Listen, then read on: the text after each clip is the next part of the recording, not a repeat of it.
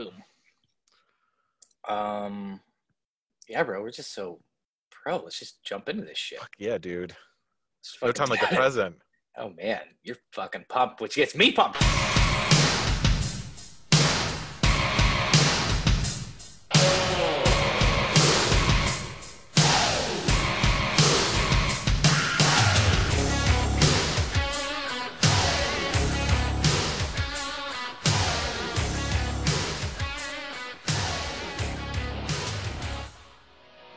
And welcome back, everybody, to the most awesome and Brandon Sports Podcast, coming at you as we always do.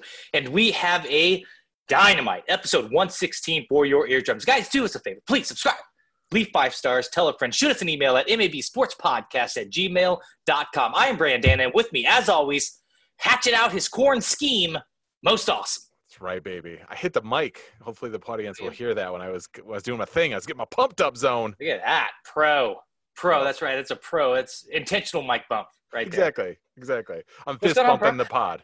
Uh, I- yeah, I guess I asked you first. Dive in. Oh, beat me to it. Yeah, it's good, man. It's good. We're just doing a little. Today's rainy day. You know, the kids are bouncing off the walls, but we're trying to give them some stuff to do. But other than that, it's good, bruh. How about you? That's right. Good. I um. So I know maybe we'll cover it next week when we the Jordan doc gets done. I just watched episode seven this morning. Yes, That thing's fucking fire, dude. It is. It's Amazing. insane.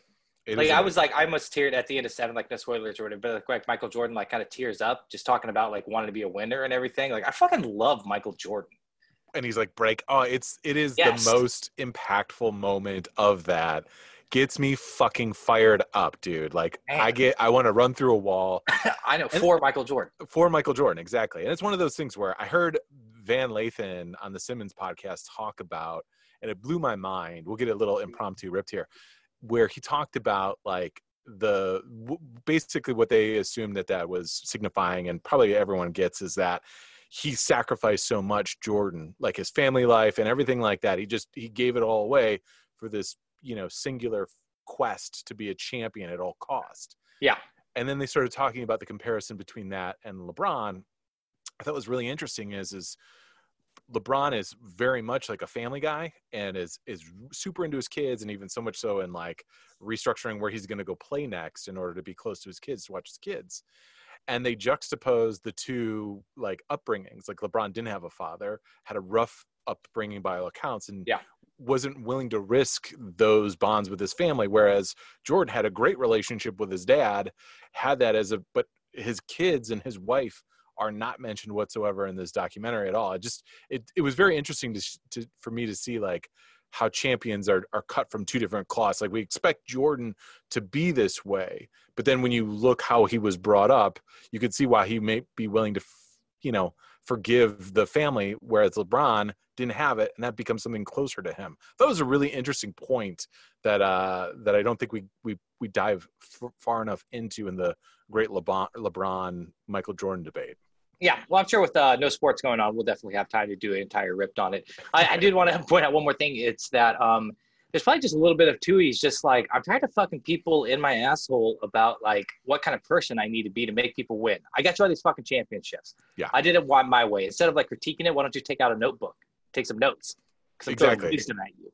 yeah for Oh, sure Boy, MJ. Oh, boy. All right, guys. Uh, well, that's not happening right now. Episode 116 got a jam packed. We're doing riff from the headlines. We're doing baseball and coronavirus and money. Uh, we're going to hit the inbox, got a couple there. Going to do MAB date night. Going to have Trent Fry hop on. It's our fighting correspondent. To talk blood sport. That's right. Oh, man. If you guys haven't seen this in a while, but no spoilers. We'll get back to it. I'll let you know what I think. Um, then we're going to do the Neapolitan Showdown. We're doing best finger foods. And then we're going to finish, as we always do, with our MVP of the week. Ladies and gentlemen, you're of power. It starts now. Extra, extra, read all about it. I'm talking front page story all over the world. It shook up men, women, boys, and girls. The headlines read, if you want to be rich, then you better make sure that you got your shit. Oh, come on. All right, right from the headlines baseball and coronavirus and money. Why are we talk about that this week, brother? Ooh, because baseball is at a precipice where we might have a not have a 2020 season because the owners and the players can't get it together, can't figure it out. Uh, so right now, uh, there was in a headline that I sent over to you, uh, Blake Snell, 2018 Cy Young winner, uh, slated to get seven million dollars this year, was on uh, during an interview said if he's not getting the full paycheck, that it's not worth him to actually play. Why don't you give me that clip, brother? See what I'm Y'all gotta understand too, because y'all gonna be like, bro, Blake, play for the love of the game, man. What's wrong with you, bro? Money should not be a thing. Bro, I'm risking my life. What do you mean it should not be a thing? It 100% should be a thing. If I'm gonna play, I should be getting the money I signed to be getting paid. I should not be getting half of what I'm getting paid because the season's cut in half, on top of a 33% cut of the half that's already there. So I'm really getting like 25%. On top of that, it's getting taxed. So imagine how much I'm actually making to play. You know what I'm saying? Like I ain't making. And on top of that, so all that money's gone, and now I, play risking my life. And and what and if I get the Rona? On top of that, if I get the Rona, guess what happens with that? Oh yeah, that stays that's in my body forever. That damage is not gonna be like the damage that was done to my body. That's gonna be there forever. So now I gotta play with that on top of that. So y'all got I mean, y'all gotta understand, man, for me to go for me to take a pay cut is not happening because the risk is through the roof. It's a shorter season, less pay like bro, this yeah, man, I gotta no, I gotta get my money. I'm not playing unless I get mine. Okay? And that's just the way it is for me. Like, I'm sorry if you guys think differently, but the risk is way the hell higher and the amount of money I make is way lower. Why would I think about doing that? Okay, so here's a quick take. If you say the phrase "I got to get mine," I fucking hate you out of the gate. Like that's just Right. I mean, just apply that right now, right down the center. Like that's just uh, truth. So here's my big takeaway here. Like, um, the only saving grace, like immediately, like I this guy, and I wanted to ask you, is this just kind of one of the most just tone deaf quotes that we've ever received, or is there some legitimacy here? Because here's Yeah. the thing. Uh, here's uh, the reason I go. The only reason that takes me away from tone deaf a little bit because there is something about a pitcher and the amount of work you have on your arm. It feels like there's a finite number of throws that comes out of an arm, and so do, so to go in and do even a shortened season for less money feels like you're burning through what could be one full season of arm strength as opposed to you know playing half the time and then getting half the pay. I just I don't like, and I'm going to let you dive in here. I just want to get Yeah. this out too. I wish he took that angle because maybe I could get behind it, but him taking the angle of like I might get the Rona, which uh, I'll definitely try to fucking make that quip. Uh, just kind of makes me see this as uh, tone deaf coming from a place of greed. Um, Yeah, and that's and that's and that's the thing. I think that's where owners are are I don't want to say loving that, but the owners are looking at it in in trying to frame it as like, well, they're the, the players are being greedy. We all need to get on this. Even the governor of Illinois, uh, Pritzker, had said like the players need to set it aside. And even though truthfully that's not even their stance yet, I think that that's the mindset of where they're at. I definitely think like the players have definitely tried to ride a this is all about like our our health and safety and there really hasn't been a ton discussed on although there was just recently 67 pages came out from the MLB about how they'll do that and there's all sorts of crazy things about they're not allowed to hug or spit they can't take showers after games a lot of interesting stuff that we could totally dive into but it just came out the other day and I'm not I'm not fully versed on it. Um, but basically what it is is the owners wanted to in, in march the players and the owners agreed to terms basically getting like we'll play a prorated season we'll get prorated pay. And the owner said that no there's a po- poison pill in that thing that we came together in march saying well if there's not going to be people in the stadium then we're going to have to readjust how we pay you. Yeah. and so that's where this the pitcher blake snell is coming from you know because he's like i'm already taking more less money. And then what the owners had proposed in on on tuesday was basically like a 50-50 revenue share which um, is a little scary on the on the the on the risk side for the players because they don't know what that's going to entail. They don't know what the revenue is going to be because if if mlb estimates that 40% of their revenue is driven from the stadium and concessions and, and all those gate related avenues well now and we're not going to have any you know people in the stands or very few people even what is that going to look like to our revenue? You know, and Yeah. and and if I agreed to terms with you, you know, Blake Snell just signed. He's a Cy Young winner in 2018. Just signed a new deal. He's set to make seven million dollars. He's like, so even if I was to do a pro-rated season, I'm already going to be making half of that right off the bat if we're playing an 82 game schedule because that's what they propose right now. So I'm going to be making 50.6 percent of my original salary for this year or my expected salary for this year and it's it's really it's it comes down to all of the responsibility and the risk is on the players to make sure that they're staying healthy and they're going to be doing it for some uncertainty because the other thing that they're concerned about is if they do a revenue share what happens if like a second wave comes through and knocks the playoffs out? Now i'm doing it mm-hmm. for even less money.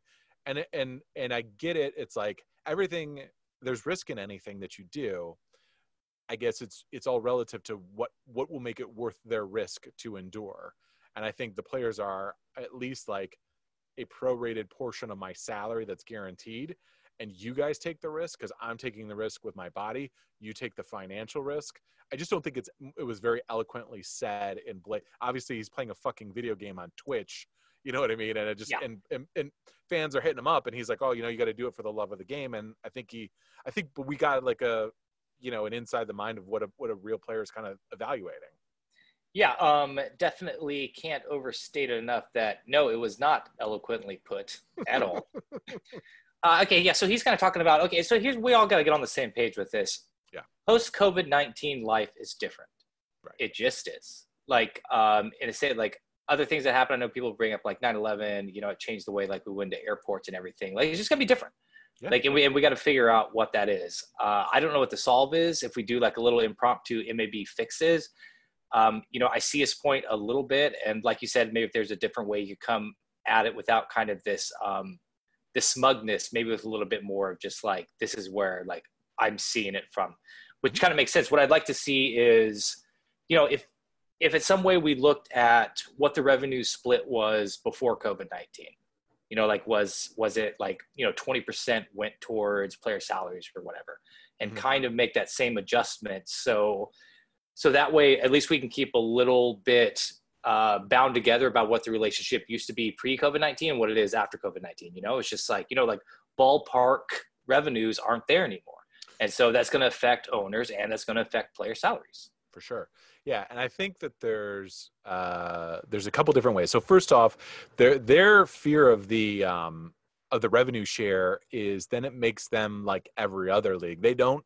currently have a revenue share right now it is like as true of a free market as there there possibly could for uh, for Major League Baseball because anything that relates to a revenue share puts them in a in a spot where it's closer to a salary cap, which they certainly want to avoid, especially considering the amounts of money that some of these guys are getting guaranteed. So they, they that's what they fought for in 1994, and that's what we lost the World Series and we lost that season that year. So they don't they certainly don't want to go in that in that direction. But I think what they what they want to do or should do is is kind of say like, look, like if we're gonna if you want baseball, we're gonna risk our health and safety. You need to sacrifice on the financial. Like, well, like if you you want us to, to take all the hundred percent of the risk on the field, and then share in your financial risk. Yeah. and th- and that's I think the the difference where you you need somebody to kind of make that differential, right? And and baseball in a in a in a weird way has a great opportunity if they could come together and get this figured out to be one of the first sports back and really gobble up some market share. You know what I mean? I, I know you and I would probably be a little bit more interested than we would would normally be on any other given week. We'd watch the most baseball we ever watched in our fucking lives. Exactly, We don't dude. know. Exactly. So they had this, and and they were talking about coming back on the Fourth of July, which would be you know a fight, Know, fantastic. know, know your audience. That's fucking perfect. right exactly so it's like one of those things so um you know it's just one of those things where i think that they they you know the message is just getting muddied by by statements like that and it makes it seem like millionaires arguing with with billionaires and no Yeah. one's going to be cool with That's that exactly what it seems like. Yeah. Yeah and, and and truth be told like you know the the people that own like the miami marlins like they weren't having that many people in their their games anyways. Uh, they could they could pretty easily socially distance with people. The in Marlins audience. have been prepping for COVID nineteen since like 2012. yeah, Like, they're exactly. they're all set up. it's the big market teams that are the ones like the the giant or the the Yankees and and uh, the Mets and some of those big league, the Dodgers. Those are those guys. Those teams are going to be significantly impacted. But those are the teams that you know maybe the Steinbrenners and maybe the the the Michael Johnson Magic Johnson uh, ownership group for the Dodgers. Maybe they come together and say, hey, like we can maybe figure out and eat a little bit for this year. The other the other option too is is and this has happened. Bobby Bonilla is the uh, the patron saint of deferment salary for Major League Baseball. He got his salary deferred. He gets he's still getting like a million bucks, even though he hasn't played since like the late '90s. And so you, there is deferment, which is more debt that the owners have to carry, but they can still kind of work around it. If they're not flush with cash now, I can defer and pay you later. Yeah. Uh, that'll be pretty good. Like the, because we looked at this in the NFL, right? Because I know we were on a text thread and we were talking just about like how much does it really hurt the owners, like what, Right. and I think the NFL was like what fifteen percent is like ticket sales and like concessions. Yeah, some somewhere in there. I mean, it's twenty. yeah. I mean, there's there's only eight games, so I'm there's it's probably not as big as there is you know 82 games you know even though they're not at same capacities you just it's just a volume play parking and all that stuff you you get a lot more from baseball Yeah, I would just have to think. Oh, and baseball might be tricky because I do see the NFL like we were just talking on like the stocks that we were doing or whatever. Like NFL Sunday ticket subscriptions are going to go through the fucking roof. right Like with or without like bars reopening, that's going to be nuts. Uh, but baseball to me almost seems. I mean, we'll watch it if nothing else is on. But to me, this almost seems like a little bit of you know. I love going to a baseball game because it's just that experience. You know, doing Right. that like one or two times a year. But like I don't watch on TV. You know, so it's just it's it, I don't kind of see the. It does seem a little bit more troubling for baseball in the TV market if there's other sports to compete with, because I don't think it's a one to one ratio where like, oh, I can't go to the ballpark, so I'm gonna watch it on TV.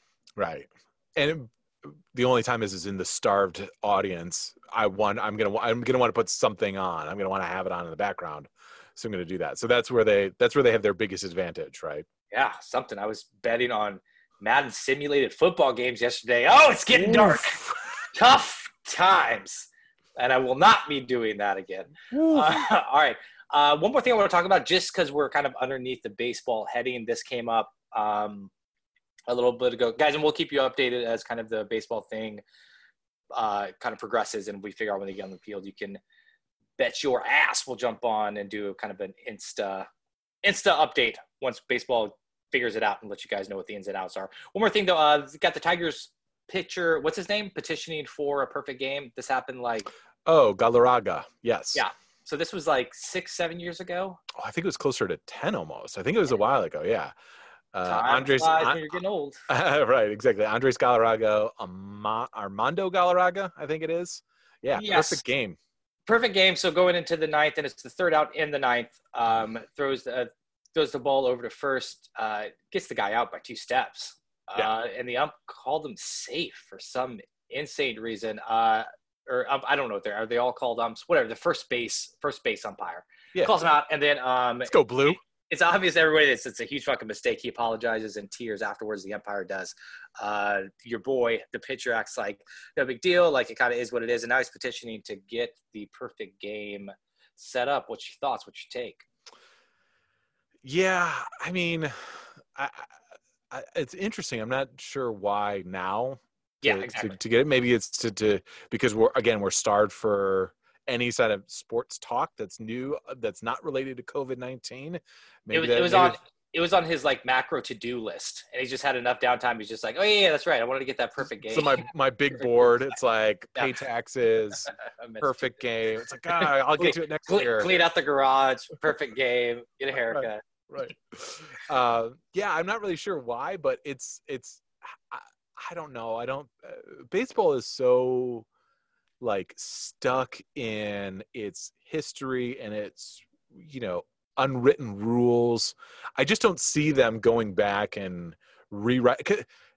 they, most certainly they won't because then it'll forever fan interference, like the the Yankees with the the Orioles kid that like you know swooped in there and caught that home run ball. Like there's gonna be a lot of those, and we're like, well, if we're gonna overturn that call, let's go back and let's go back to Bartman and Moises Alou and call that. I mean, there's just gonna be a lot of that. So I don't think I don't think that they're gonna do anything with that. Um, but it'll be it, it makes for a good conversation it was such a like real moment in sports. I don't know if you remember. Do you remember like watching the ump? Yeah. Like just he felt so bad. You almost couldn't feel bad. Like Galarraga couldn't have doubled down and been like pissed because it's like this guy is mortified. Like he, Yeah. he blew it. He knows he blew it. We all know what happened. Unfortunately, it just won't be in the record books. I would maybe like to see like maybe it could be in the Hall of Fame as some like footnote of like a bygone era before uh instant replay or something like that. At least like give a little acknowledgement to it because that's really what the perfect game is. Or you want to stand up in the record books and have your he would now be the most like standout like, perfect game. or something. Yeah. Yeah. Uh, Don Um, Don Larsen's perfect game in the World Series is the only one that I that I can really like ever truly remember. That would be another one similar to that. Yeah, it's um, just fucking do it. Just give them the perfect game. Like if you're aliens and you came down and we had your little footnote thing that you talked about in the Hall of Fame, aliens would be like, "Wait, so he threw a perfect game? Everyone knew he threw a perfect game, and they still didn't give it to." I don't understand. What are you talking about? But aliens, it's Aliens. look, look, Mr. Mr. Alien or Z- Sure. Z- Glebe. Ooh, I, I- I like your improv. Um, first off, it was on his to-do list. Okay, so It was. It was. And then secondly, um, but then we'd have to go and write all the other wrongs throughout history. Do you really do you really expect us to do all that legwork? This is really showing more about the human condition, and maybe you should Sure. pack up and head on out. Head on out because this isn't the planet you're looking for, alien bros. Bros. Bros. Um, yeah, I'm just saying, like, in, I, I get it opens the door, and I get baseball has its tradition, and it's just like all its head up and just kind of like this old timey like arrogance to where they would never go back and actually correct it. Why not just do it? And I get the slippery slope will be there, but it's like I think sometimes just as a as a human race, like we just get way too we take ourselves too seriously and get way ahead of ourselves. And it's just like what like causative. What if this happens? This happens. Just case by case basis. Let's take a look at this. If you polled 100 people who watched the game, if it was a perfect game, 100 people would say yes, including the umpire. Just give them the perfect game. Why not set that precedent? Why not set the precedence where it's just like, you know, um, I know it's going to open a lot of doors. It's going to be really annoying. We're going to get a fucking slew of emails asking us to do this, that, and the other. Probably not going to do all that. But in this one instance, we have a chance, a second chance to like wrong or right to get something absolutely 100% correct. And we're just going to do it. Perfect game. There you go. In history books. Moving on. I, you know, you make too much sense sometimes, and it's hard for me to debate debate you. Sure. I, you know, but yeah, I, I just they'll never do it. You know what I mean? I wish they would. They won't. Yeah. Thanks for not taking the whatever morning sports report TV show take of just like Brandon, that doesn't make any sense. You're an idiot. sometimes mistakes. Right. Sometimes mistakes make the game better. It's just like what? what? No one. None of our listeners have time for this. Right, right. I'm Mike Lupica, and this has been Sports Reporters. Um. All right, brother. Let's jump into that inbox. Okay. Ooh. Um, the first one here, we have one that's titled uh, "No Jordan." Right. Email reads: If Michael Jordan never existed, who would benefit the most? He never existed. Uh, well, if he never played, Yeah, yeah, exactly. No, no, that's fine. It's interesting. there I could still be a guy named Mike Jordan. It could be him. there is Michael B. Jordan. Yeah. Although, would he be named Michael Jordan? Maybe. I mean, I think he was named after a basketball player. I think so. Don't you? Oh, really? I don't know. I'd be like, why would you do that? Like, if someone named me like, who was like a athlete that I don't like. If my last name was Ryan, it's like someone named me Nolan Ryan. That'd just be like super annoying. Like I'd be walking around, they're just like, Right. no. I think they even talked about maybe it was a commercial or something, and I think it was about Michael Jordan, but it was just all these different Michael Jordans that existed. And then Oh, just really? like one talking about just how disappointed people are when he shows up, and that's been his entire life. Like when he Oh. goes to a board and we check into a hotel, it's just like it's under Michael Jordan. So like they think they're gonna be Michael Jordan. It's just this fucking like pudgy white guy from Wisconsin. It's hilarious. I love when like I like the uh, Isaiah Thomas who plays in the NBA now is like getting tweeted at by everyone watching the Last Dance. Like you stink, Isaiah. It's like I'm not that Isaiah. Not the same Isaiah. It the same. oh, yeah, yeah, exactly. yeah, We don't look Uh, the same. Have you been Have you been watching the last Dance? right. So um so it's really interesting. So there is such like a ripple, and you watch this in the Last Dance of the players that just he lays waste to. It's it's hard to to truly. I have four down because and in all ways shapes. Uh, it's hard Uh, to pinpoint one. Yeah, But I think I, would- have. I think I have three. You have three? Okay. So um I think the person that that succeeds the most, that wins the most out of this is those early 90s Knicks teams with Pat Riley. So Patrick Ewing, I think because you look at Oh, yeah, that's good. you look at they took them that year that they uh, lost to the Trailblazers. They went four games. They lost four to three in the conference semis. Jordan goes on, beats the Cavs in the semifinals, and then beats the Trailblazers four two. So I think like I think that that was really the the finals that game between or that series between the, the Bulls and the Knicks. There, they even talk about it. The Knicks were fucking ferocious. Xavier McDaniel, uh, Patrick Ewing, Mark Jackson, they had it all. I think they beat the Cavs and I think they beat the Trailblazers. I think you almost could have, could sit there and say that they because realistically they were better than next year. They were the number one seed, lose to Jordan. They won like 59 or 60 games that year. Lose to Jordan. Um, it, it, they could have won back to back titles. I mean, the the history of Pat Riley and Patrick Ewing are forever changed if Jordan isn't there. Pat Riley is now in the even though I think he is probably up there, he now usurps and becomes the Pat or the the Phil Jackson of what we think of NBA head coaches. And Pat Patrick Ewing doesn't become this like, you know, also ran of like, oh, he was great, but he could never win the big one. I think his career is forever changed. You Yeah. could make you could make a very similar argument for Barkley when he goes, you know, Barkley's on my list. post 92 93 coming going into the suns ripping through there i think that would have been an amazing matchup between them and the Knicks in there um my first one that i thought of was the pistons that first year when they when they usurp the This is, pistons my number one. Yeah.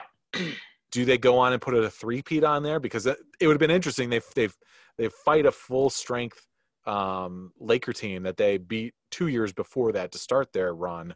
Been interesting. Magic johnson doesn't get hurt i don't think again. So it's, it'd be interesting to see how that all shakes out. But you know what the other thing is that i thought about? Coming back post jordan playing baseball? Well, let, let, What let, let, put Ooh, my little ooh, ooh. twist. Let, let put my little twist on these two you got because I just want to close the book. okay yeah sorry sorry sorry No, no, I'll get brother. Uh, you're hot. When you're hot, you i'm feeling cooking. it man That's the rules. You're hot, you keep cooking. You're hot, you stay in the kitchen. Uh, yeah, I got uh, Charles Barkley uh, kind of in that thing. You know, I think as time passes, he's going to get lost a little bit just because Yep. when we look back, the number one thing we acknowledge is chips, and he didn't get one. So that's uh, you, you got to think he's going to have one. And I did have the Pistons as well. I think they're kind of sandwiched in between two dynasties. You know, uh, in the Bulls, and then like kind of like beating the Celtics and everything. And there's just like there's this pissiness vibe you get like from the Pistons. They're just like they're kind of not touted. They kind of just get lost in all this Lakers, Celtics, Bulls talk, and it's just like shit. We had a fucking like powerful, you know. I mean, they get the kind of the bad boy rep, but it's still like this underdog. Where sure, like they would have got like a little bit more respect. Uh, then my last one, um, probably Clyde Drexler. Be a Yeah. little bit better for him if he was just like, oh man, you got to set me next to this motherfucker. Shit. Right. Okay. So then, yes, I have that too. Clyde not getting eviscerated by Jordan and just, you know, be, being destroyed, never having that career again, kind of the same. But what happens to saying it, every, it all plays out, you know, then the Rockets go back to back, or, you know, somebody wins those chips during those years when Jordan should have been playing baseball. Uh, Magic Penny, they Mm. go up, they lose in that second of the back to back between the Rockets.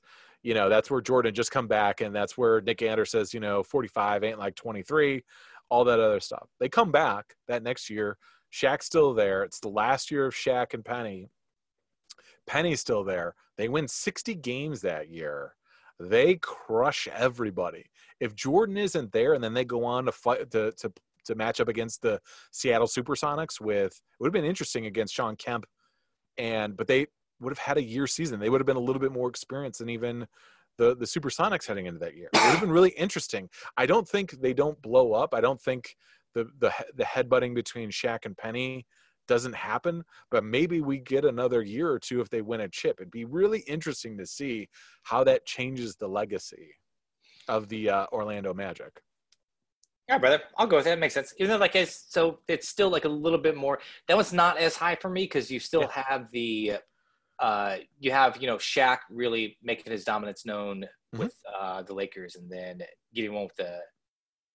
I'm gonna lose my mind. He got one with the Heat, right? Yeah, he got one with the Heat, right? And this is and this is my this is to my point to Pat Riley, right? So Yeah. he goes Lakers, chips, Knicks, which be, deifies him in New York Mhm. basketball history, and then goes to the, the Heat. We talk about Pat Riley as like he's the greatest basketball coach ever. I mean, he really him and Patrick Ewing are the two guys I think lose the most from Jordan. Yeah, that's true. That's three different. All right, good brother. That's why you're the fucking talent. All right, uh, next email. Better player. Who's best basketball player? Bill Laimbeer, Sheed Wallace, Draymond Green, Ron Artest, or Charles Oakley? Uh, has the enforcer position been removed forever? What's more likely to come back, the NBA enforcer, or the NFL fullback? Is this a fucking joke? What is what is with this emailer and fullbacks? Yeah, uh, I think it's a, is it a fullback that's writing us? Maybe it could. Is it Juice Yeah, Check? Is that you? of, well, just yeah, it's just like I gotta get. Um, all right, so best basketball player. Let's tackle this first. Uh, Laimbeer, Sheed Wallace, Draymond Green, Ron Artest, Charles Oakley. Who'd you got? So so it confuses me because I mean Rasheed Wallace is the is by far the best player in that in that group. I Sheed. Yeah, I, I I don't I wouldn't necessarily consider him an enforcer the way Oakley and Laimbeer were, or even Artest was. Draymond in this modern era, I guess you would call him an enforcer, but he's more just jawing at at you. He's not like which is which is this? Which is like our generations or this like this is the actual what the enforcer is. It's the uh, it's a fake tough guy. Who who said that? Was it Kevin Durant or Kevin Durant got called a fake tough guy? um I think Kevin Durant called somebody out for being a fake tough guy. Or maybe it was, yeah, I think so. I I think you might be right. Yeah, yeah, exactly. But yeah, in this right in today's era, the tough guy is somebody who's gonna fucking Yelp review you to death or tweet at you. That's- Exactly, exactly.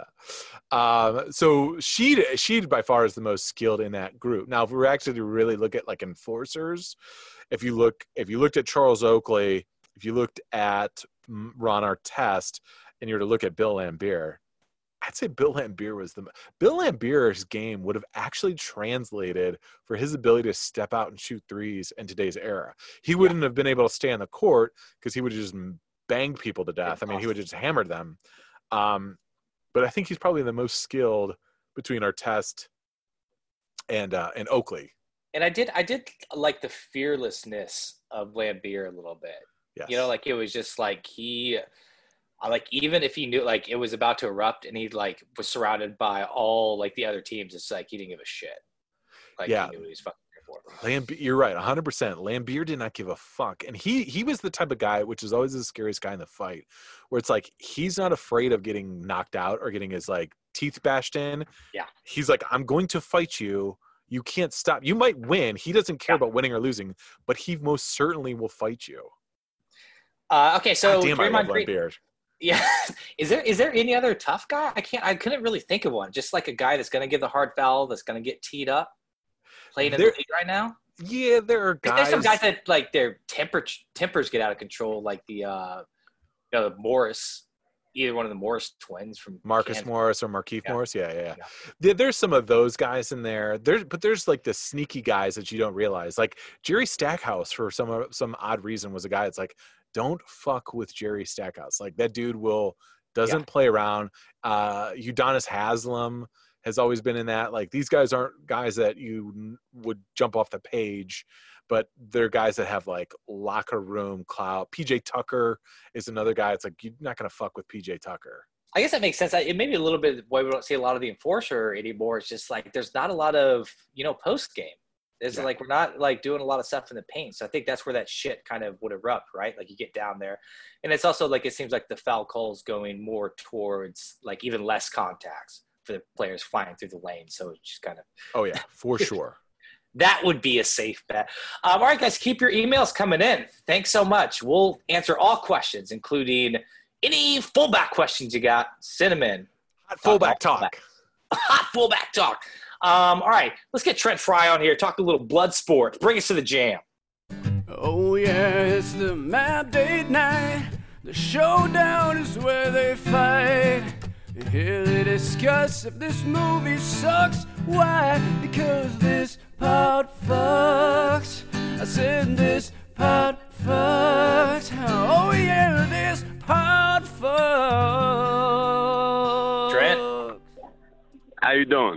What's up, brother? Hi, uh, mm, just chilling poolside in the uh, Zona. How you doing? Nice, man. Nice. Um, we're doing well. Thanks for hopping on. We're um, like you say, see that? That's how the pros do it. Just railroaded you, bro. Get right into it. I'm doing Yeah, 19, Shut the fuck up, guest. 1988 blood sport. Um, T-Boss, you, you know you're our uh, official MAB fight correspondent. Uh, you got a chance to rewatch this. How many times have you seen Bloodsport? Um, I gotta say, I saw it roughly maybe I could have I snuck it under my parents' radar probably three times in the uh, early '90s, and then once i yesterday. Fair, fair. Um, how many times did you see it? Most awesome. I was gonna say, yeah, I've probably seen it a handful of times. This is the first time I've seen it in a long time. That isn't just like, uh, you know, highlights of Van Damme doing Van Damme things in the fight scenes. Like the whole lead up to it is was was was awakening. I was it was an experience. I can't I can't put I don't want to say too much because we're not there yet. Okay, we'll get there. Okay, so this is based on Bloodsport 1988, 1988 starring Jean Claude Van Damme. Uh, runs about an hour and a half, based on a true story. Frank uh, Frank Dux fought 329 matches from 1975 to 1980. He retired undefeated. Uh, that's 65 matches a year, which averages out to five matches a month. Trent, that's a lot of fighting. It's uh, highly, highly unlikely. It's uh, I would I would uh, in the kindest terms reference that figure as speculative. Yes, yes. Well, have you have you heard about? And I don't want to ruin uh, Bloodsport for anyone out there. Have you heard about all the claims the the stolen valor claims of uh, Frank Dux and how basically all his shit is bullshit and he's he's a big fat liar? Oh yeah, like Yeah. I, I can't list them off, but he is one. I mean, it, it's just less and less. Like like as as time has worn on, it's become less and less like a, like it, it is in to his credit. In 1985, Karate Magazine did like publicly claim that he won the Kumite. Yeah. Uh, like in 1980, I think. In the 1985 edition, whatever month of Karate Magazine said that he won it. But I mean, you also got to admit, like Karate Magazine in the day was was more. you know what I mean? It was one dude that was trying to get fucking karate out there. Right. Like, like he, was- I don't think that their their their uh, research was so deep. I think Frank Duke's reference in that article uh, or cited his buddy as someone to like verify the match and like they followed it up years later and the guy was like what do you want me to do? I'm friends with frank. What do you want me to do? It's like And- oh okay. oh, When- okay. when the name of your magazine Yeah. Is so on the nose of exactly what you're covering, like there's not a lot of that subject in circulation. It's just like Karate Magazine, great. So I got this corner taken care of. Oh, like I am the foremost expert on karate. it's almost like he tried to do like the like the the yellow pages version it, it would almost where it was like a to z karate Yeah. just trying to get up there higher on that profile Oh yeah, yeah. I'll one up you. I'm pretty sure it went something like this. Frank Dux went up to Karate Magazine and said, "Hey, I won the Kumite four years ago." And Karate Magazine said, "Well, why should I believe you?" And he goes, "Well, I'm an expert on Frank Dux." And they go, "Well, that makes sense." Yeah. And Frank Duke's like, I have a magazine. It's called Frank Duke's Magazine. You want to read it? right, right. Yeah, yeah. That's my s- source. My source. I get, that's where I get all my information right from Frank uh, Dux. I have an insider source. Not gonna tell you who. i thought you i thought the guy was gonna be like what's a kumite don't don't worry about it. It's very secretive. Oh, okay, all right. I'll- This sounds great. Yeah, yeah.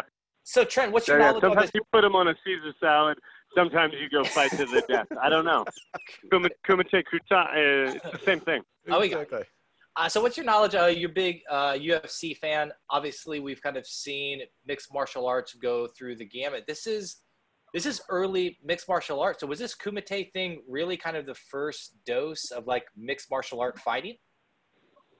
Um, yeah, I, I mean, to my knowledge, I, I can't speak for all of you know movies, but um, like as as far as like really coming front and center, putting it in front of everybody, Bloodsport was the the. I mean, I don't know, a magnitude ten times bigger than everything before it.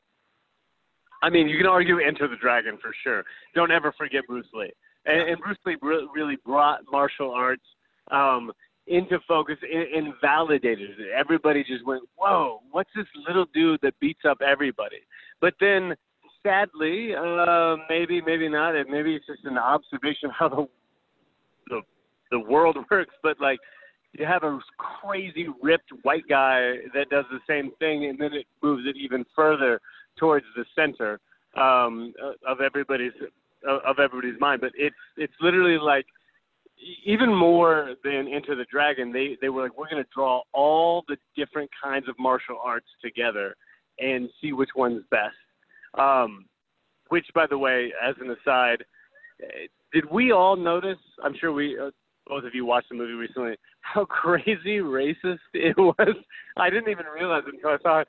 the the the two black dudes in the that, that were in the Kumite. One had an a completely fictional I am a monkey Yes. fighting style Right. and the other one just basically opened his eyes as wide and white as possible and then got chopped like like wood by Van Damme. Did did we see this?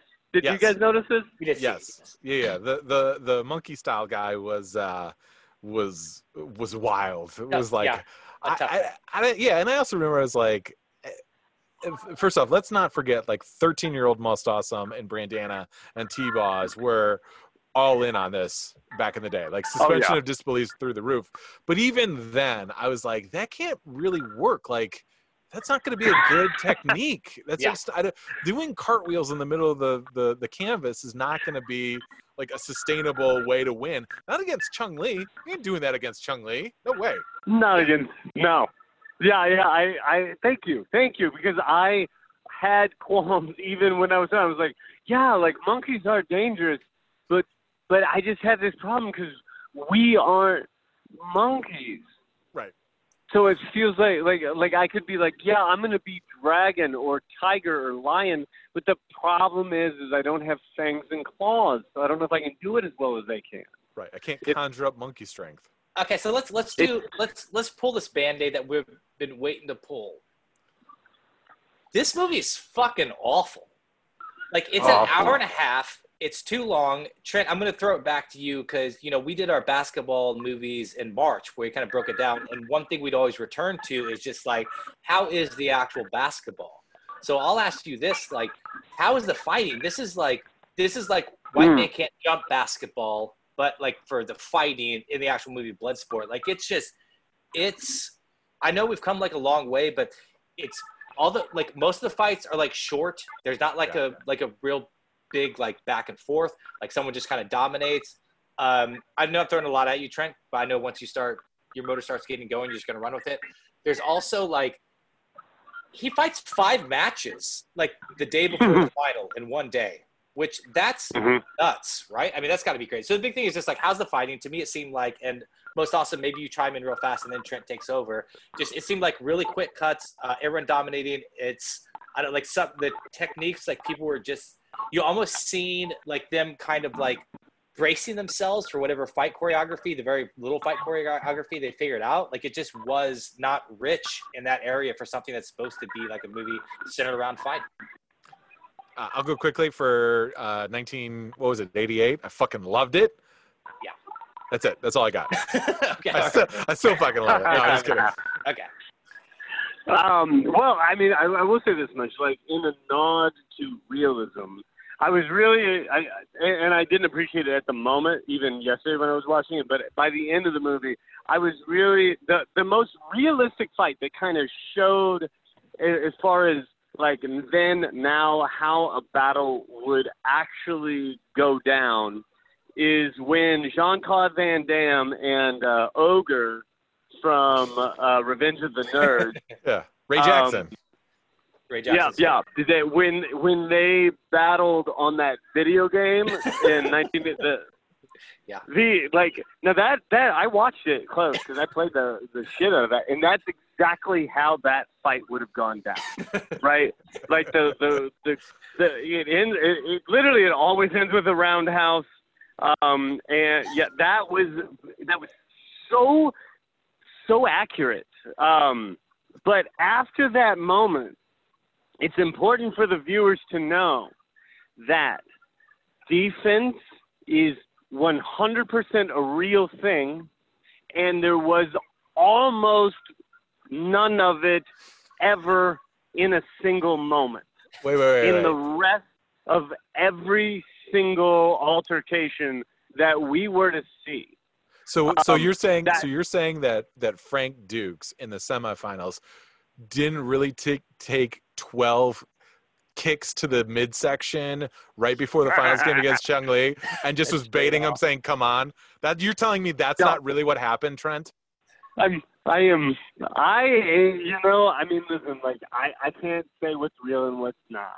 It's bullshit. But man. what I can say is that's a fucking lie. okay. And now you're just um, you're just crazy talking now. yeah, okay, you know, I, I- I'll go out on a limb. You know me, I'm wild, I'm crazy. It's it's it's a COVID America, and I'm sitting poolside. So what Okay. what, what do I give a shit about?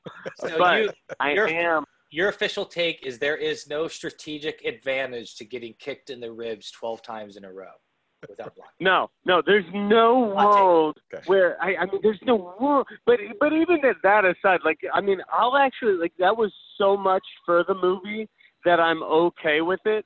What what he- and I, and watching it, I actually remember being frustrated with this as a child because I'd never been in a fight. Like when I was little, like my parents wouldn't let me fight my brother. Like we just never really. But I remember watching and going, why do they take turns even when it's it's just unadulterated offense. It's like fight and then ah and stand, and then the other guy gets to punch as if and, and like it's it's like they neither one can ever see anything coming, and they just take the hit and then they yeah like it, it was it was like the pause fighting is the biggest problem, and, and the the just disgusting naked use of slow motion. Oh was, yeah. was And- ridiculous. And his crazy face. Uh, all right, like so that movie is only 42 minutes long of the hour and 38 if you don't allow slow motion. That yeah, that and montages. The director three- loves some, three some fucking montages. montages. Yeah. with with the like the late 80s early 90s trope of just like having the theme song for the movie like use the exact words in it like it's like kumite kuma. it's like fight to survive I tell you what, man, I was kind of like, this song is kind of good. Am I low? Am I low key like, this Oh, song yeah. is good? Is this good? I don't know. It's a bit, it might be the best part of the movie. Most definitely is uh, okay so going in there so uh toughest plot points to swallow um, so we talked about Ray Jackson a little bit. So I gave him the odds of him winning the entire Kumite at plus four thousand. Uh, his his fighting styles seem to just be like like brawls. But here's my thing: um, a little too fast of a friendship. Like Yes. Ray Jackson gets a Thank little you. obsessed with Frank Dux, like a little too quick. It's just like relax. I just, you know, there's number one, there's like a 25% chance we're gonna have to fight each other at some point. So let's just fucking Right. stand in the corners. And then there's also just like he's just like, yeah, that's my buddy. That's my. It's just like I don't. It's like you need like more male role models in your life or something. Like it, like he tack, tackles those two like guards with like the shock things.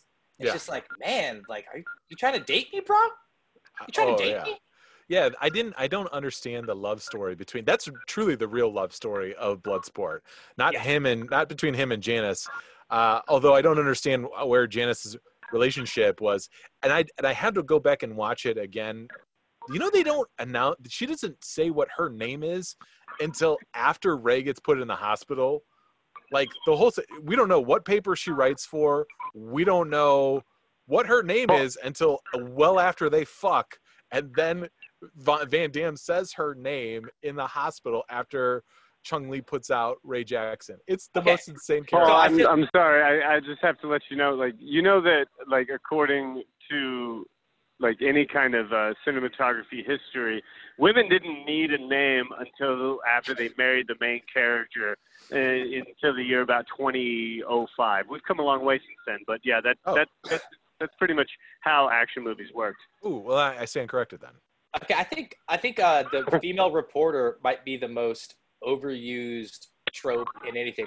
Here's my thing with the sex scene: like, no nudity, that's fine. Shocking, because I mean, this movie had all the only nudity you get during the sex scene is Jean Claude Van Damme's ass when he's pulling up his bikini boobs.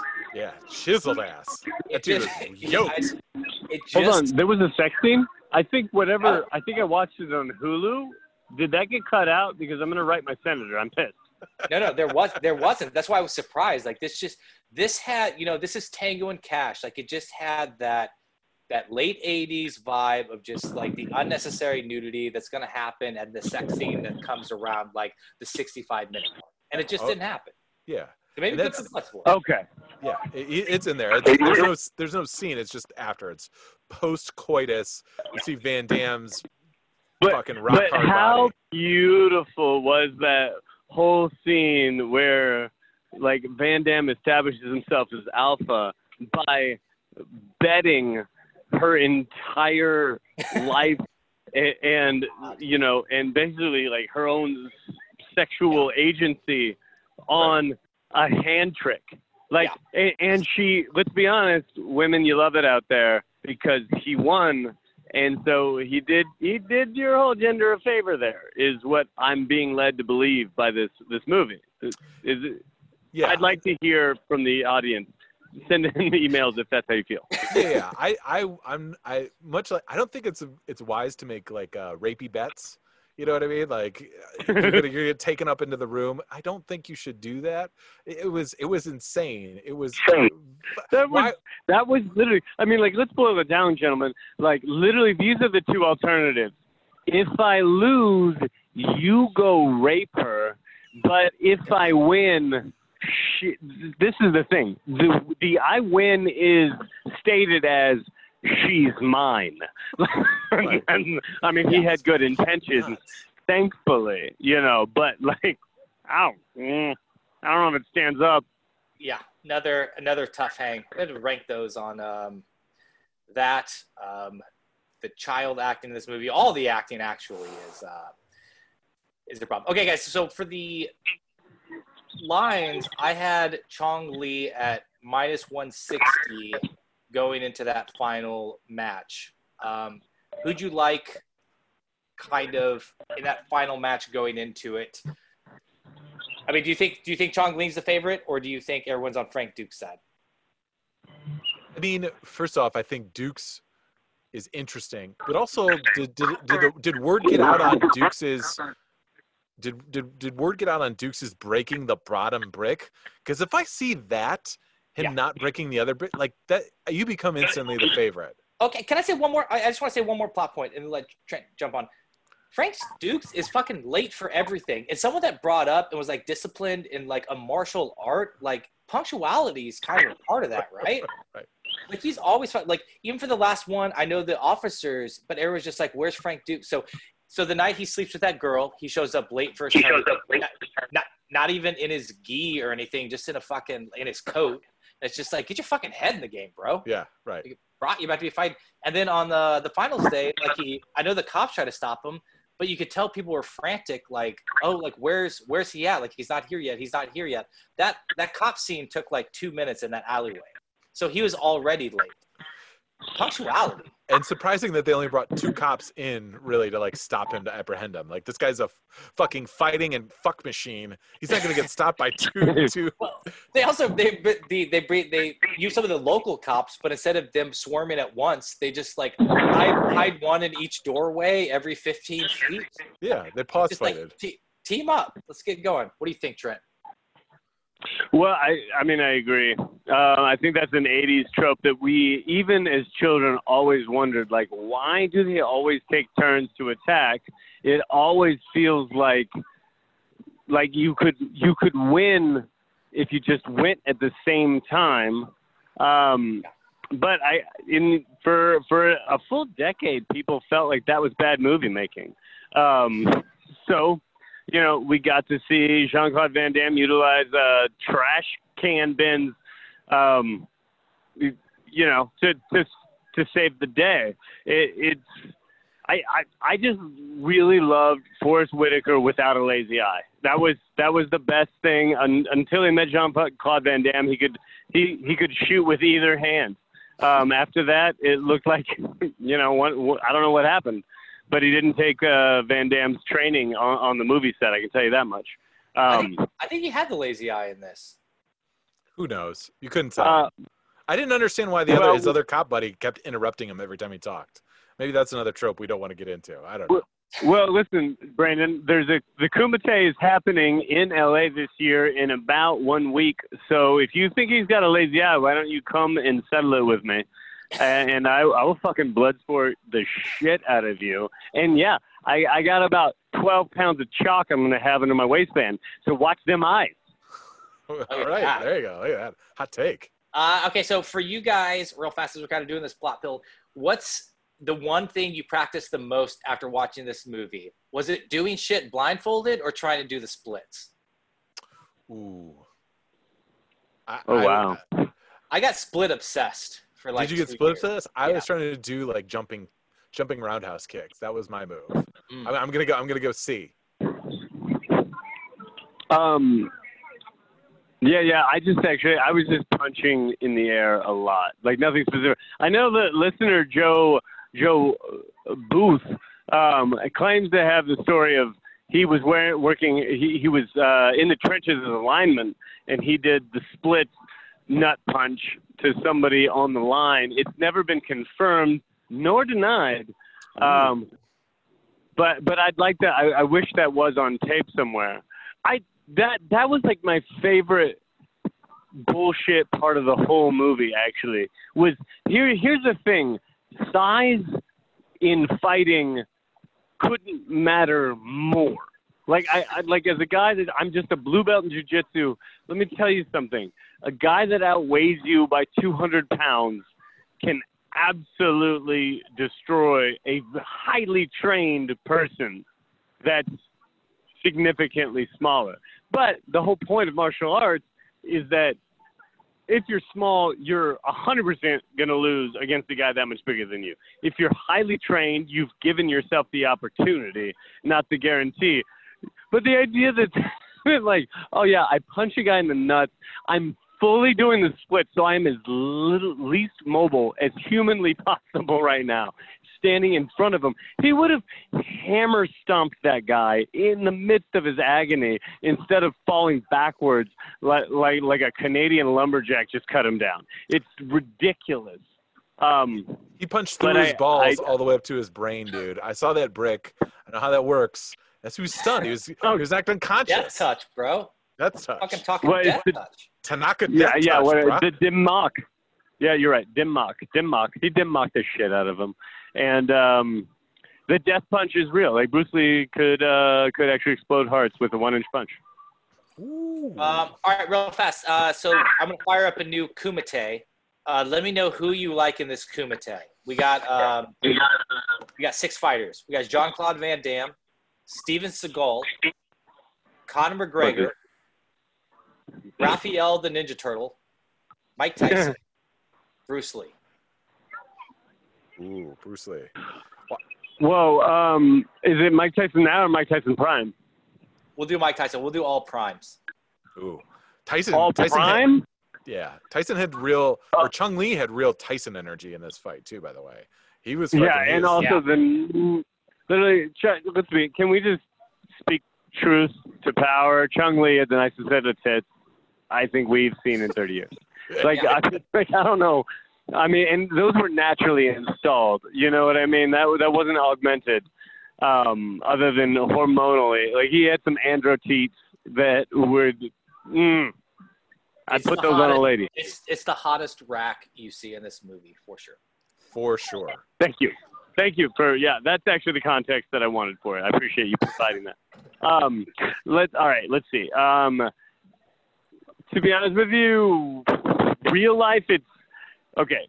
Immediately, the top three are Conor McGregor, Mike Tyson, and um, Raphael the Ninja Turtle. Well, Uh, Good call. Jean- that- okay, so Steven Seagal's kind of full of shit, right? But Jean Claude Van Damme actually had some sort of training. Yeah, he was a martial artist. Jean Claude Van Damme had some kickboxing matches. Like, he, from what I can understand, he had one like on the record kickboxing match that he won. It wasn't like a world title um, or anything. Like Chuck Norris actually won a world karate title, and but it's point fighting, which means that like it's you're only allowed to kick to the head. You you can't punch to the head. Like you, you can actually look up karate fights now, and it's it's crazy. Like you see dudes are only allowed to punch to the chest. So there's no defense. They you like literally just see them like machine gunning punch punches to each other's chest. The weirdest non-fighty shit I've ever seen in my life. Um, Did you read about that in Karate Magazine, or where'd you get that from? no, no, no. You can see videos of it. Like, Oh. like karate. Like th- these are the karate world championships.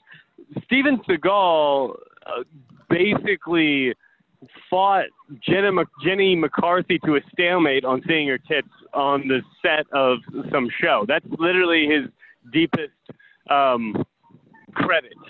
So, so he's out. Um, I gotta say, like, it, this is the weird thing, but Tyson's mystique is almost impossible to overcome. I'm pretty sure that if McGregor was to fight him, he would not be a total idiot and he would take him down. And you can actually see video of Conor McGregor fighting. I forget his name, but he is a he's I think he's a weight class up from what McGregor is, but he's a world champion in boxing at that at that weight. And Mc, and McGregor in this video takes him down, and the guy is laughing, going, I, I don't know what to do. And McGregor's just destroyed. He he becomes like a kid in a schoolyard fight the moment he doesn't have his feet under him, and that's literally what happens to a boxer that spent his entire life learning how to punch when you're not allowed to be struck below the waist or taken down. Okay, so, So let's let's, I- take, let's take this to the end then. Let's just let's uh we'll just get Mike Tyson versus Conor McGregor. We all know that Bruce Lee kicks ass, and we all know that Raphael has the fucking size, so he'd be doing his damage. But just Conor McGregor, Mike Tyson. Let's say that's our final. Is there any way that Mike Tyson can stay on his feet? Okay, first of all, if you didn't say that, but if Raphael is allowed a metal fucking weapon, yeah, he kills everybody. Like immediately. Yeah, like I take me against Conor McGregor with size. Jeez, I, I wait. It'll be it'll be crochet. It'll be needlepoint. Like I, I would I would do do him up, and it would be home sweet home across his chest when I was done with him. But outside of that, yeah, no, there's no way that Mike, if, assuming Mike Tyson ne- doesn't train against being taken down, yeah, there's no way he stays on his feet. Like, like literally, he has he he spent his whole life not training to knock somebody out, and he only gets a split second chance to throw a punch he's never known how to throw, never seen coming. That that McGregor has practiced. I mean, it's funny. You could he would just learn how to do an Imanari roll, which if you if you look at what I M A N A R I Imanari roll is, it's it's almost impossible to punch somebody while they're doing it, and then you go to your feet, like you or go to your back, like. You, and, and that's the other advantage that McGregor would have is if you're fighting somebody to take them down, they have no takedown defense, nor do they know how to fight on the ground. You can employ tactics you would never use against somebody that knows how to fight there and knows how to fight on the way down. Like, it, it, you, all you have to do is look up uh, Randy Couture against James Toney. He takes James Toney down with a low ankle pick, which in the normal world, in the MMA world, you would never ever use because somebody is going to dome you up. But he knew that James Toney, who is a world heavyweight boxing champion, had no clue how to defend a takedown. So he can just use the easiest trick in the book to go to the ground, and then and then Toney was terrified for his life. That's how it works. I like it. Sounds good. Makes sense. Perfect.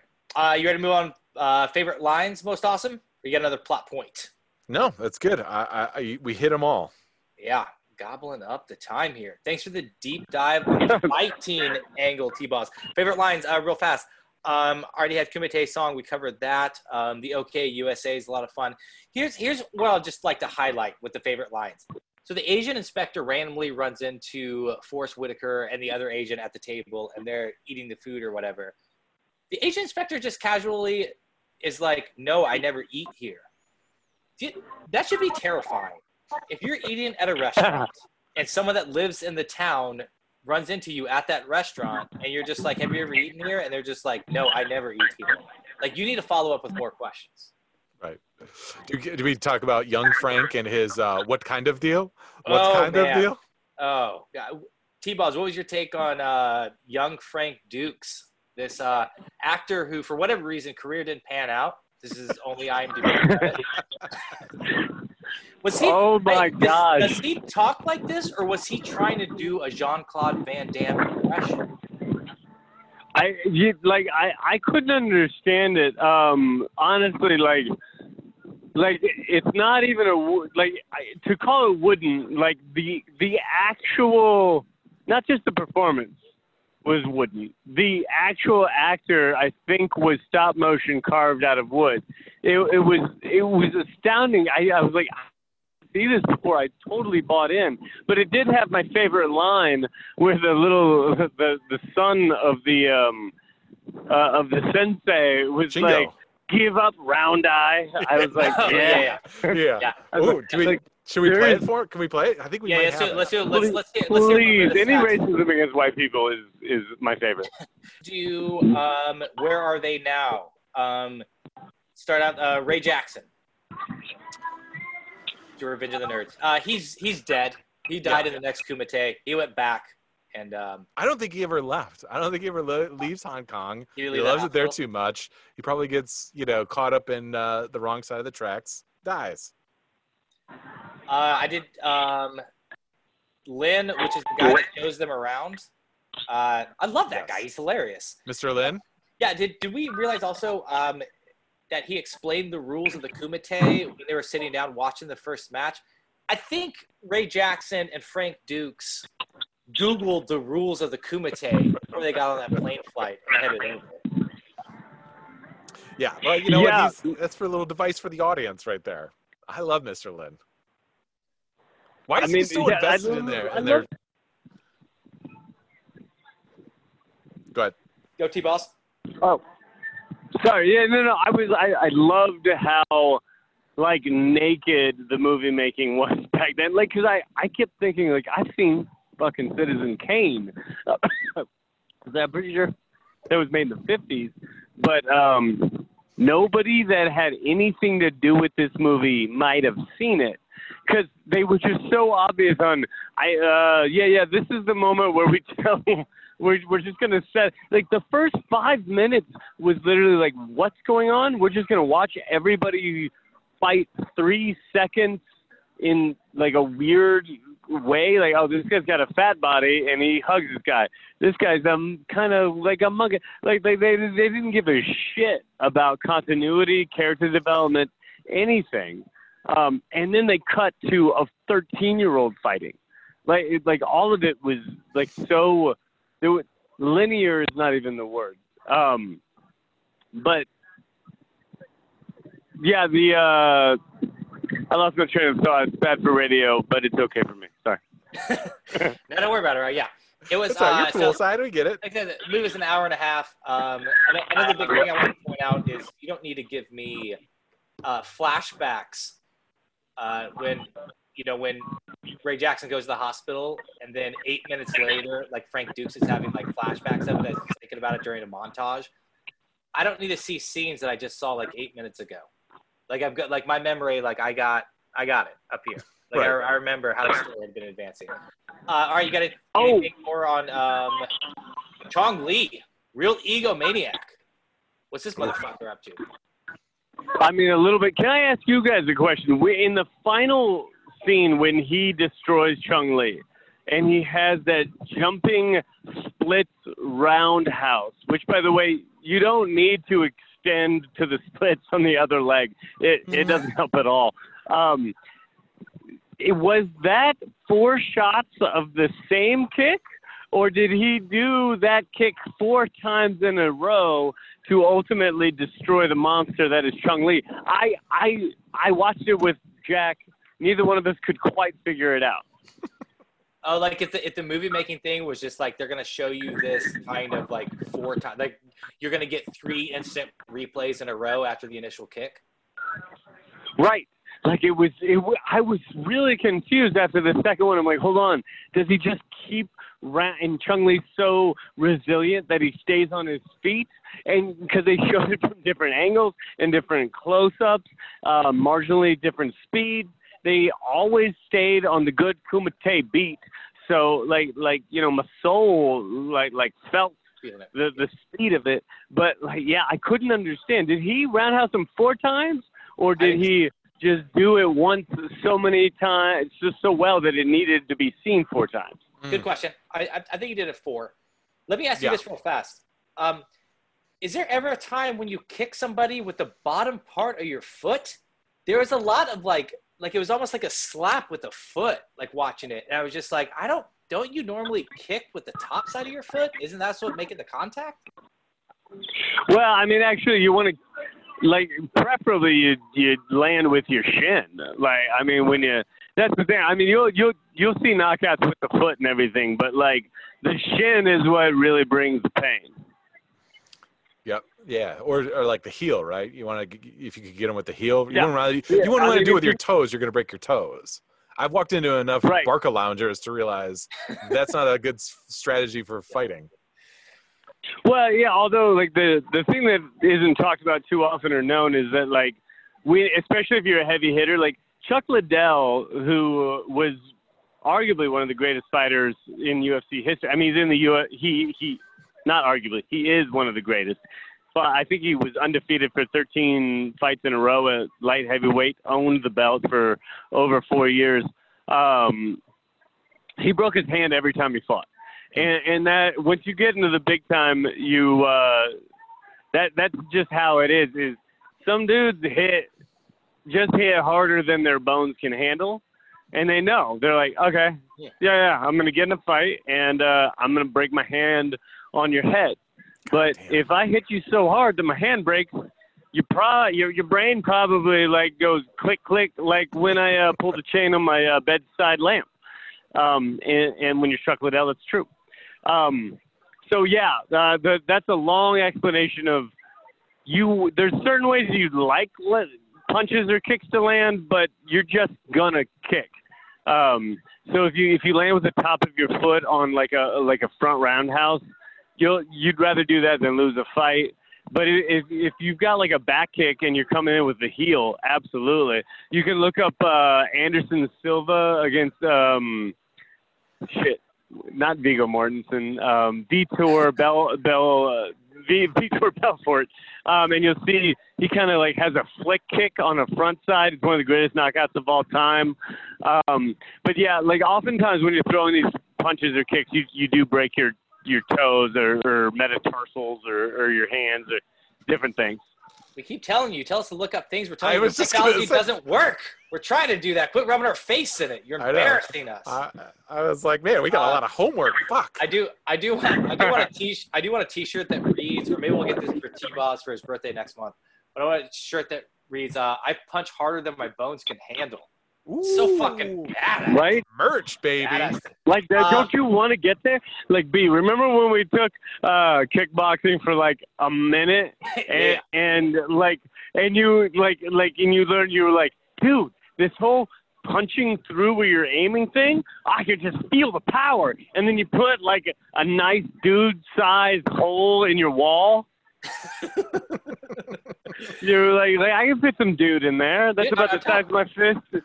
Like at like a like a Hello Kitty purse of dude, just bam! Like that was nice. Like I saw the man in that, and uh, you've only grown since then. I like it.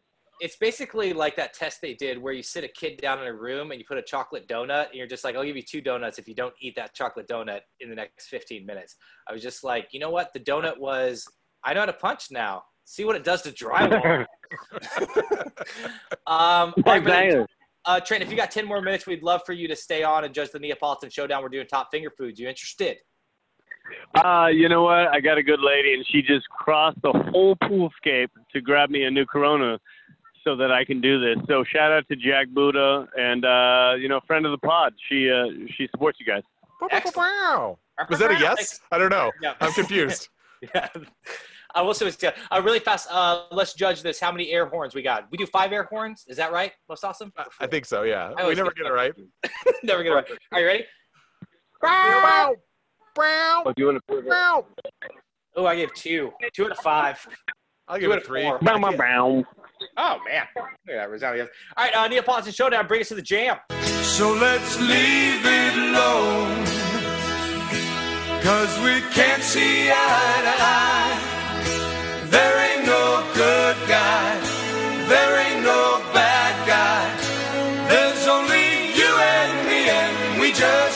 All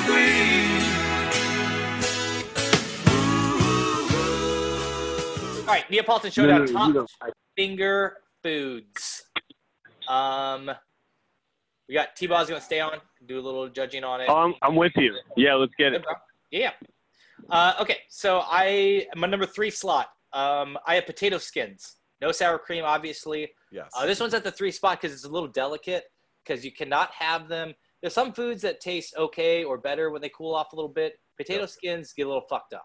yeah. Like if potato skin's been sitting there for like two hours, then it tastes like really chalky. Like the cheese ain't quite right. The bacon's a little like dry and crispy, but you get them just right, not too hot, not too cold. Like you know, ten minutes after they drop on the table. I mean, you got potato, you got cheese, You got skin. you got onion, you got bacon, and it's just like a little boat you put in your mouth.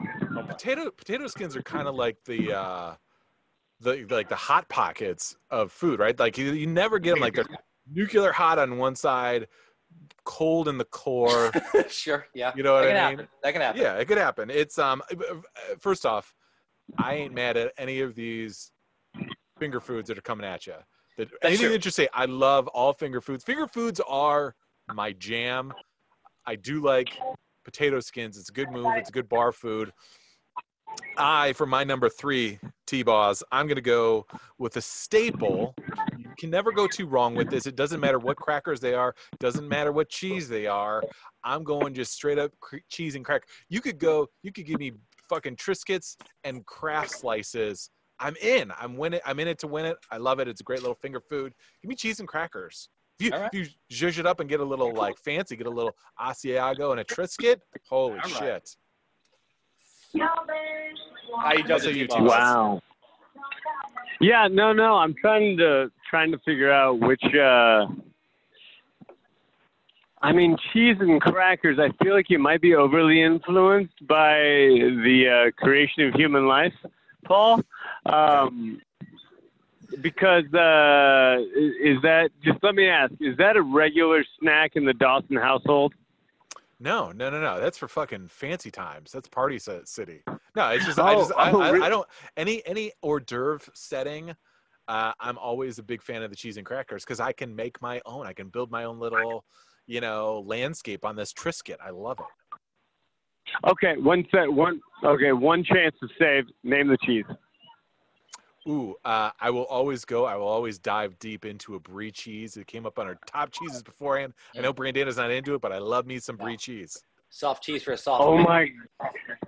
Holy shit! I got listen. A man that that climbs up to the highest highest highs of the high dive, and then puts his toes off the edge, and then looks his creator in the eye and says the words brie. it wins my heart. Yeah, that's three points to Paul D. No Wow. points to Brandana. All right, we Suck know it, it's Brandana. We know how it works. Be so specific about the score. All right, number two spot. Oh, this is actually I did not prep this. I already had this before I knew T-Boz was going on the pod. He taught me how to make it. I'm doing gyoza slash pot stickers. Mm. Oh yeah, this Nice. is a win for you. So T-Boz used to do this thing where he'd get it from Trader Joe's, he'd make it, he'd let me eat like two or three when I first moved to LA and didn't have any money. It was like kind of feeding like a dog scraps from a table. It's kind of the thing we had going on. he put like put these pot stickers in, and then instead of using water, because it'd be like a like a quarter cup of water in the skillet, substituted soy sauce. Yeah. Cooked that soy sauce. Ooh. It was choice. Yeah. percolating. I like it. Yeah, yeah, like that it. little Wuhan sauce. Yum a dum dum. Oh, then that spicy mustard. Yeah, it's been a staple in my. It uh, it does some things to the internal plumbing. I don't want to get too deep. Like Oh, uh, little bubble gut. Little bubble gut. Yeah, yeah. People are gonna people are gonna know when you kind of when you owned up on that gyoza about four hours ago. Yeah. With, uh, I love it. I love it. I can't judge all any of these. I love all of them. I'm gonna go with my number two. It's a classic. It's a staple. It- you know when you're at a good party, it's uh, it's prevalent. I'm gonna go shrimp cocktail. Give me some of that. Give me shrimp cocktail. Give me the cocktail sauce. Dip and I'm on the go. By the way, I will fucking fight you if you don't get all the tail meat out of there. If you just tear it off at the at the husk, don't get in there. I'm gonna fucking murder ball you. I will eat. I will Tail eat your tail meat. That's wasted shrimp. tail meat. Now you get a T-shirt Oh, that says "Give me that tail Lord. meat." Give me that tail meat. oh my gosh, Paul, you're on. Like I can't believe you're using cocktail sauce against my gyozas because that you're right. Like I, I, I am infinitely infuriated by the waste of people that leave. That's that's a there. There are what four segments of shrimp. You're there's a fourth. You're wasting a whole segment. That treasure, that tail treasure, right there in that segment. But B, you know you had a winner. You know you had a winner. Oh, yes. Oh my goodness. audience. Yeah, yeah, yeah. You can't, you can't like, and you're right. You put it in at number two because the only detriment to the gyoza uh, pork frying delight. I couldn't remember the name of it, so I'm gonna make it up. There you go. is Okay. the fact that you put it in a number two and it causes problems with the number twos. But yeah, at the end of the day, it's it's it's it's it's a perfect thing. Uh, three points to Brandon. Um, no Oh, points to Paul. Dead All heat right, going into all it. right, Yes, and all thank right. you. Um, I'm sure you know the rules. We do not talk about number two like happenings on this podcast. We only Yeah. hint at it. It's, it's an anti-Brandana rule. You stayed in the lanes. Way to go, buddy. Um, all right, my number one spot. Um, this is a little chalk, but it should be fine because Paul has been awarded things for like cheese and crackers, uh, Come on, bro. cocktail. Come on, bro. I'm going chicken wings. And I know if Mm. my boys and everybody out there see me eat a chicken wing, I, I get made fun of a little bit. I don't like getting the hot sauce underneath my fingernails, so I'll be peeling off that napkin. I'm a uh, I'm a drum guy. I'm not a flat guy, but uh, is you know it's chicken, a little bit of protein, a little bit of protein, kind of helping install those shelves upstairs. And then it's like I just I love hot shit. So, you know, try different sauces and everything. Keep your ranch and blue cheese yourself. I don't need any of that See, this is where it goes off the rails for celery me. sticks, but it's just it's a great vehicle to just get some really spicy sauce going on. Yeah. So do you do you do the like full in and just like pull it out like a uh, like The a D-Rock, king? the Maloney. It- yeah. I see you do Maloney that? do that. No, I don't. I Okay. probably, uh, probably much to your point on the last one, I leave a lot of tail meat on Right. those of those chicken wings. Uh, I just kind of get what I mean. I just because you know chicken has a weird thing that if you take a bad bite of it, like steak, if like kind of your last bite is like a bad bite, it kind of just taints the entire experience. Yeah. If you get a Like, little like don't- I don't like digging cartilage. in. Yeah, actually get like grizzle and cartilage. Just give me the give me the prime spots. If that's a little wasted chicken on there, no problem. I got twelve of these motherfuckers. Right, Like, right. I'm gonna get my fill. Yeah, I like it. Ooh, that's a good one. It's a tough one. Um, if, if you guys both attended my wedding, uh, so you guys know I love snacks and finger foods. Hit of the wedding. Well, besides from my marriage to Dr. Mrs. the Commish, Sure. were the sliders. Little miniature hamburger sliders. You could slather them up any which way you want. You could even just dip them into anything that you wanted hamburger on the go, the soft little roll, Hawaiian rolls or other things like that that's going on. Give me fucking sliders all day, every day. A little bit of onion, a pickle, delicious. Do do you think the slider was invented? And we'll have you uh, score this final one, Trent. I just want to get my questions out there and just maybe, maybe just kind of paint for the judge a little bit of what I'm trying to say. Do you think the slider was invented because it would be gross to say that I ate three cheeseburgers? And if, but if you had like 12 sliders, like ain't nobody counting your sliders. No. You know what I'm saying? Like it's just like a slider, like they're finger foods. I had a bunch of them. But if you're just like I had three adult cheeseburgers, it'd be like that's uh portion control. Yeah, no, that's a good. Uh, I I think sliders were invented because fucking burgers are awesome, Fuck yeah. and we got tired of looking at a menu with three different kinds of them and not being able to choose them all. Um, I mean, that's personally why what I think the genesis of sliders were is don't don't I'm not your slave. I get I get it all. I get everything. I get what I want. Um, but that being said, like holy shit, you you you threw down wings against it. Like Brandon, what are you trying to do to your boy T? Like why you guys got to go hard and mean? It's That's a right. classic. This is Wait. classic We, battle. of fing- we, Titans. fing- we finger food harder than our, our stomachs can handle. Yeah, like like no no. I mean, fuck, like everybody talks about Sophie's choice. That shit's easy. That you pop you you you you you know you you pop one top of a Bud Light and you know I take the boy. Like that's like I mean it sucks, but it's it's obvious. Oh yeah, This looking is- forward to these emails. This is Absolutely. horrifying. Like, like, like, I listen. First of all, we're talking about the, those those fucking disgusting human beings that just like, like, like Hoover or fucking Dyson, like the meat off of the bone. They're they're not even enjoying it. The way you enjoy a wing is bites, bites suck.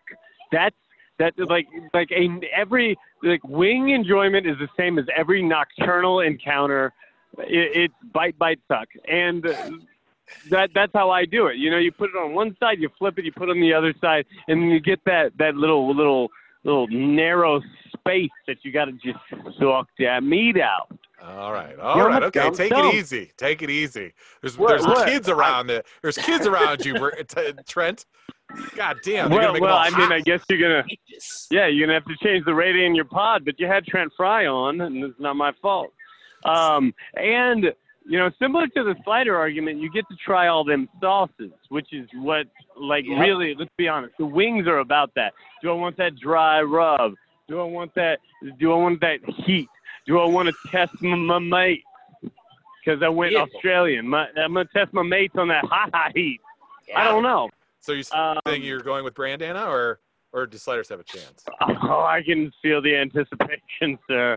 I can feel the anticipation, sir. Uh, This is what I gotta say. Like wings, wings are fucking ridiculous. And I legit, Brandana can speak to this. I was really inter- I was looking around this present market about what um, kind of uh, food would be positively affected by a coronavirus quarantine, and I pulled up Wingstop and was just my finger hovered above a thousand shares, and then I didn't do it for various reasons that I won't go into, but I should have because they're up like 196 percent in the last I think three weeks. Um, so wings, I'm clearly gonna give 20 points. Ooh. Nice. But I gotta say something. Okay. I love me a burger, and I just recently agreed to a keto diet based on my fiance's preferences, and it's not a problem. I actually don't mind it at all. And so I'm eating a lot of burgers, sans bun. So I'm going 20 points with sliders as well. Flash round. You guys just say the name of one finger food. You both have 30 seconds. Go for it. Win it now. Oh, additional finger food. Um, Oh. okay, the additional finger food I'll go with is 10, 9. Nachos. I'm going nachos. oh, that's good. Paul's got Uh, nachos. Uh, God, I'll go Five. egg rolls. I'll go egg rolls. I just fucking lost. Oh my gosh. Oh my gosh. I award all the points that exist remaining. Every single case, 3,096,742 points to Paul Dawson for the American Nachos.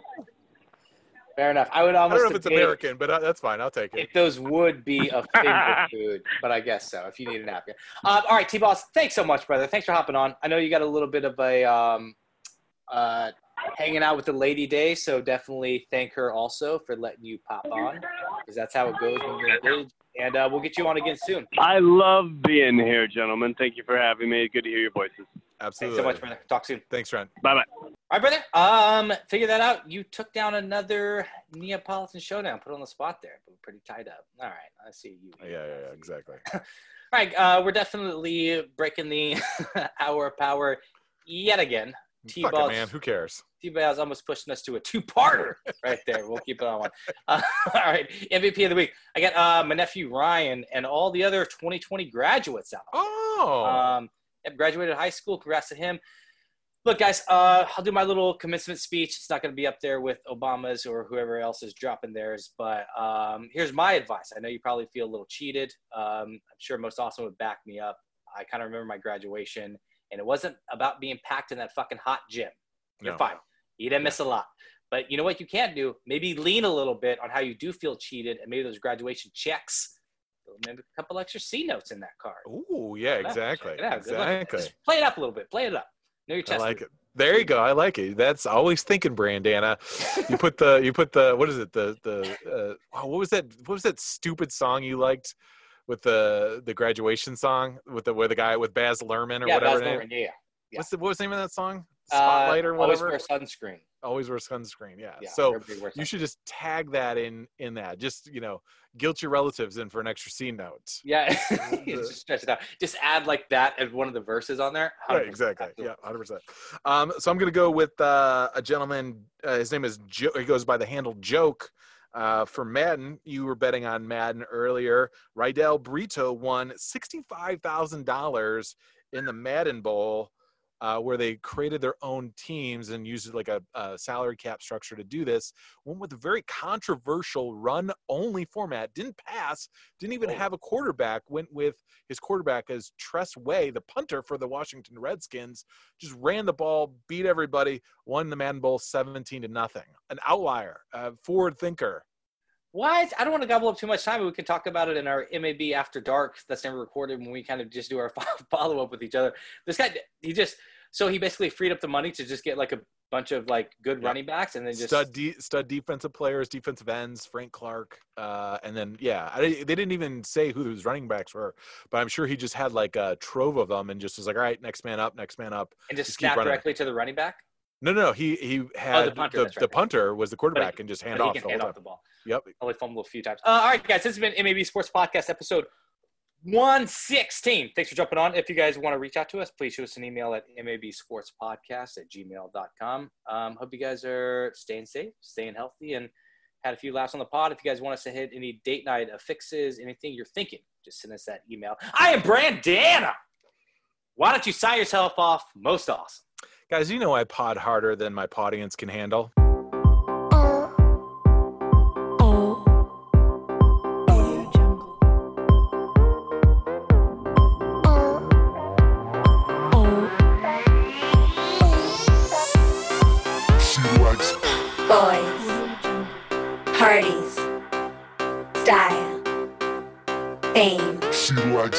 Glamour, runway, style, fame. She likes fashion.